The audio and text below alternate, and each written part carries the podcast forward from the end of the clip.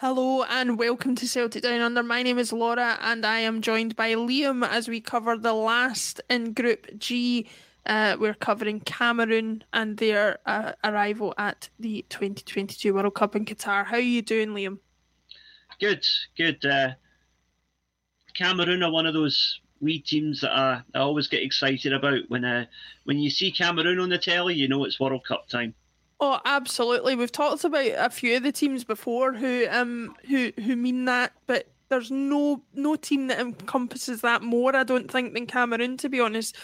Obviously, yeah. The famous um semi-final against... Uh, was it semi-final against England? Um, the quarter-final. Quarter-final, that was it. Uh, yeah. That they proved to be so difficult against England um, at a previous World Cup, and and they always have had talented players who have broken out into the, the larger stages of the of, of, of the world the world football scene, but um, few more so, especially on the World Cup stage, than a certain Roger Mila, who um whose replica shirt you are wearing today. What a beauty that is! Yeah, um, yeah, I'm uh, well. I recently turned thirty-nine this week, so I think I am probably still about fifteen years younger than Roger Mila was when he played in that tournament, allegedly. Yeah. Uh, well, many happy returns. Uh, uh, I hope if he if he had fifteen years to wait to play at a World Cup, then maybe there's still a chance for you at thirty-nine. Aye, know. Who knows? Uh, who knows? Um, but let's get on to looking at um, the C- Cameroon squad. I think that's probably the best place to start for this because it will give us a good basis off off which to to discuss. Um. Three goalkeepers they're taking to the World Cup. Um, we've got the Marseille goalkeeper, who unfortunately I am not brave enough to pronounce the name of, um, as, as culturally insensitive as that may seem, but I would rather... Simon! Uh, Simon, his name's we'll Simon. Call, we'll call him Simon, but I would rather do him that than disrespect him by, by butchering his name. We've then got Devis Epassi, and then the um, Cameroon first-choice goalkeeper, former Ajax and current Inter number one, André Onana. Um, hmm. André Onana, uh, obviously controversies aside with the ban from football for, for an apparent um, doping um, infringement, uh, which, you know, given the rules around doping, I'm not sure is entirely fair anyway on him. He, hmm. He's certainly a talented goalkeeper and, and, and one that could make a difference for Cameroon at this World Cup.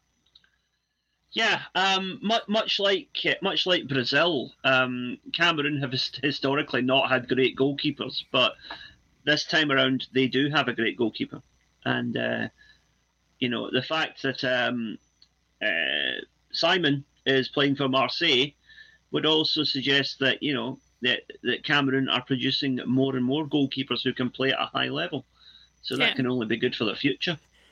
Absolutely, and um, it'll be interesting to see what difference the, the, the man between the sticks for Cameroon does make. Mm. Going a little bit further forward, um, we've got the defenders, we've got Nkulu of Aris, we've got Enzo Ibossi of Udinese, we've got Nuhu Tolo of Seattle Sounders, Oliver Mbazo of um, Philadelphia Union, Collins Fye of Altai, Uh, Jean-Charles Castelletto of Nantes, Christopher Wu of Rennes, and Jeremy Ongwene of Frankfurt. Um, not very many household names there, um, and, and not playing again again at a terribly high level. Um, am I naive to be su- suggesting that regardless of the quality between the sticks with the goalkeeper, the, the defence is a potential area where Cameroon could come unstuck at this World Cup? I definitely think as we get forward and look at their midfield and attack, you will see that the defence is the weak link in this team, but mm-hmm. not necessarily weak, just weaker than the other elements of the team, I think. Yeah. Uh, with that said, let's go and have a look at the midfield and forward line at, for Cameroon.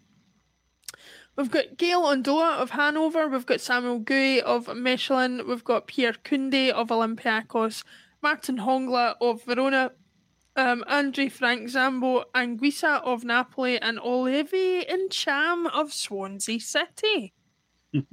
now then, now then, that is not a name I expected to see, but we will get to our old friend Ntcham in a little second. Is there anybody else from that midfield lineup that is standing out to you? Uh, well, Koundé of Olympiacos is a is a tidy player as well. Um, mm-hmm. Mm-hmm. I I only follow Greek football sporadically because it doesn't show up on T V over here very often. But Olympiacos are kind of the team that I follow, and uh, he's uh, he's had a very good season with them so far. And uh, the Greek league is a, a better level than most people give it credit for. So uh, yeah, he will not be out his depth at this tournament. Uh, absolutely. Um, let's go talk about Oliver Ntcham, obviously former Celtic player, now playing for Swansea City. I have to um, be completely honest, I wasn't expecting to see him in this squad because um, uh, I just had always assumed, um, being born in France, that he would go on to represent France at international level, and that might have been naive of me to say so, but he mm. had appeared for every age group of France from two thousand eleven. He started in the France under sixteen team and, and rose up to the under twenty-ones as, as late as twenty nineteen. But he seems to have made this switch to Cameroon in twenty twenty-two, having made only two appearances for the national team. Um, he was placed in, in standby for the African Cup of Nations in twenty nineteen, um, and he debuted for the Cameroon national team in a friendly uh, two nil loss to Uzbekistan only as recently as September. Are you surprised to see his inclusion there? What do you think he's going to do in terms of featuring for Cameroon at this World Cup? Well, I mean, we know that when Olivier Ntcham is in the mood, he's a fantastic footballer who can, can do wonderful things, um, not least that winning goal against Lazio.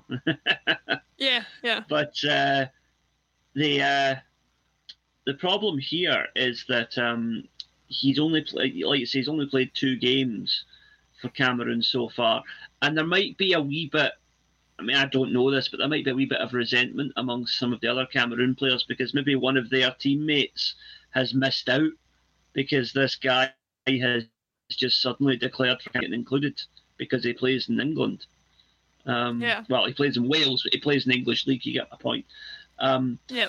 So I think uh, I think that that's a, it's a risky one for Uh, for Cameroon, but if he turns up, he'll be a valuable addition to that squad. But unfortunately, as we saw towards the end of his Celtic career, he has a habit of uh, not turning up when it really matters. So, hmm, what yeah, it's space?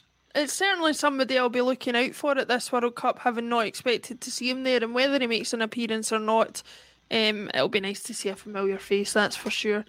Um, speaking of familiar faces, let's see if there's any in the front line for Cameroon yeah. at this World Cup.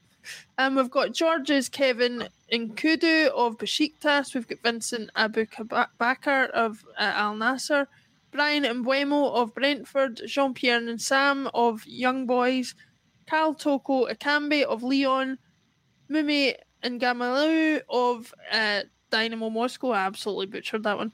Eric Maxim Choupo-Moting of Bayern Munich, Christian Bessong of Shanghai Shenhua, and Suabu Maru of Cotton Sport. Again, um, probably the most high-profile name there is um, Eric Maxim Choupo-Moting of uh, Bayern Munich. Not always for mm. positive reasons, because he's actually, I think, gets unfairly maligned as... as a player who doesn't deserve to be playing at the level that he's playing at, but I I would have to suggest otherwise. You don't end up playing for Paris Saint-Germain and Bayern Munich without being a good footballer. No. No, but Bayern Munich are not in the business of signing duds. Um, he's he's a good player. He's um, the, the the thing is, when you come into Bayern, when you come into the Bayern Munich team and, you know, Lewandowski has just left, actually fair, you know. Mm. Yeah, no, I think that's that's fair to say. Um, listen, it's it's difficult to cover the, the Cameroon squad because of the nature of the squad and, and some of the players playing in such far-flung places. So it's it's difficult to assess exactly what kind of an mm. impact they're going to have at this World Cup. But what do you personally feel is going to be the, the impact of Cameroon at this World Cup? I hope that they can get out of this group. Um, unfortunately, I don't think they will, but I hope mm-hmm. they can. Um, I, as I said before, Serbia are my tip to take that second place behind Brazil. But yep. uh, in a purely emotional sense, I would rather it was Cameroon because I think the the fans, the uh, the the vibrancy of the of the, the, the style of football they play, just the colour that they bring to the tournament. Um, I think Cameroon have a lot more to offer the footballing global community than, with the greatest respect, Switzerland or Serbia do. So mm-hmm. I hope they can go further than the group stage, but they are going to have to beat the odds to do that. Yeah, I think it's fair to say, um, we talked about Denmark being a lot of people's second team, but I think if you asked a lot of people at a World Cup, there's nobody ever wants anything but good things for Cameroon, and I, I think that would certainly be the case at this World Cup as well. Yeah. Looking at um, looking at the group as a whole, now that we've covered all of the teams, um, it is fascinating to see, as we've said in the other videos, just how tight this group could become, but we've not really talked about, you know, the chances. We've, we've kind of gone through it, I think, assuming that Brazil are going to win most, if not all, of their fixtures. Mm. Is there any chance any of the three teams other than Brazil in the group can challenge Brazil and even you maybe take a point, take two points off of them at some point in this group? Well, funnily enough, I think purely because of their unpredictability and, like you say, the, the widespread nature of the squad and the fact that they're not going to be as well known as the other two, Cameroon might be the one that springs a surprise. Mm-hmm. Because on one hand, it, it will be harder for the Brazil coaches to research them, because I would imagine that tracking down footage of uh, of uh, African qualifying games is probably not as straightforward as uh, as it is for uh, European qualifying, um, and scouting as well is probably logistically a bit more tricky as well. Mm-hmm. Um, but uh, I think uh, that Cameroon also bring that fearlessness. Yeah. That kind of let's just go and have a go attitude, which, you know, they might not have the same level of player that they had in nineteen ninety, but they still very much have that, you know, the indomitable Lions spirit is still very much there. And I think um, that could be a that could be a crucial element for them as the tournament progresses. Um, they'll go out and have a go at Brazil. They might well end up losing five or six nil as a result, but I hope they don't. Um, because I like to see teams being rewarded for being brave.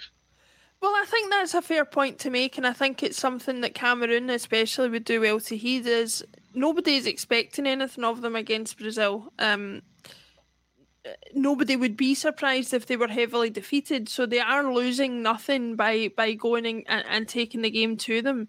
They can only yeah. gain from doing that. And I yeah. think that they, I think that they would do well to to, to heed that, that advice. If anybody from the Cameroon team's watching this particular podcast, um, I, I, I, and perhaps take that take that chance against Brazil, because the other way of looking at it is you're only going to get to play Brazil once at a World Cup if you're a player in that position usually. Um, mm. I, I, and why not? Why not give it your best while you're out there? Yeah, exactly. Go out and have a go. You've got yeah. nothing to lose and everything to gain. Yeah, with that said, um, I think I speak for both myself and Liam when I say all the best to Cameroon.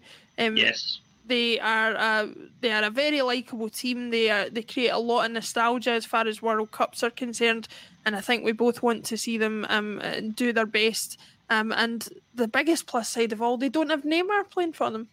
Yes. um, so thank you very much, Liam, for joining me for this Group G uh, review. We have one more group to go in this um, World Cup preview. Those videos will be out in a few days' time, certainly in time for the first games of the uh, of the teams in those groups. Um, but we hope you've enjoyed uh, watching all the videos up to now. We certainly have enjoyed making them. Liam, thank you very much for joining me, and I will see you again for another video in the very near future. Thank you. See- Sports Social Podcast Network.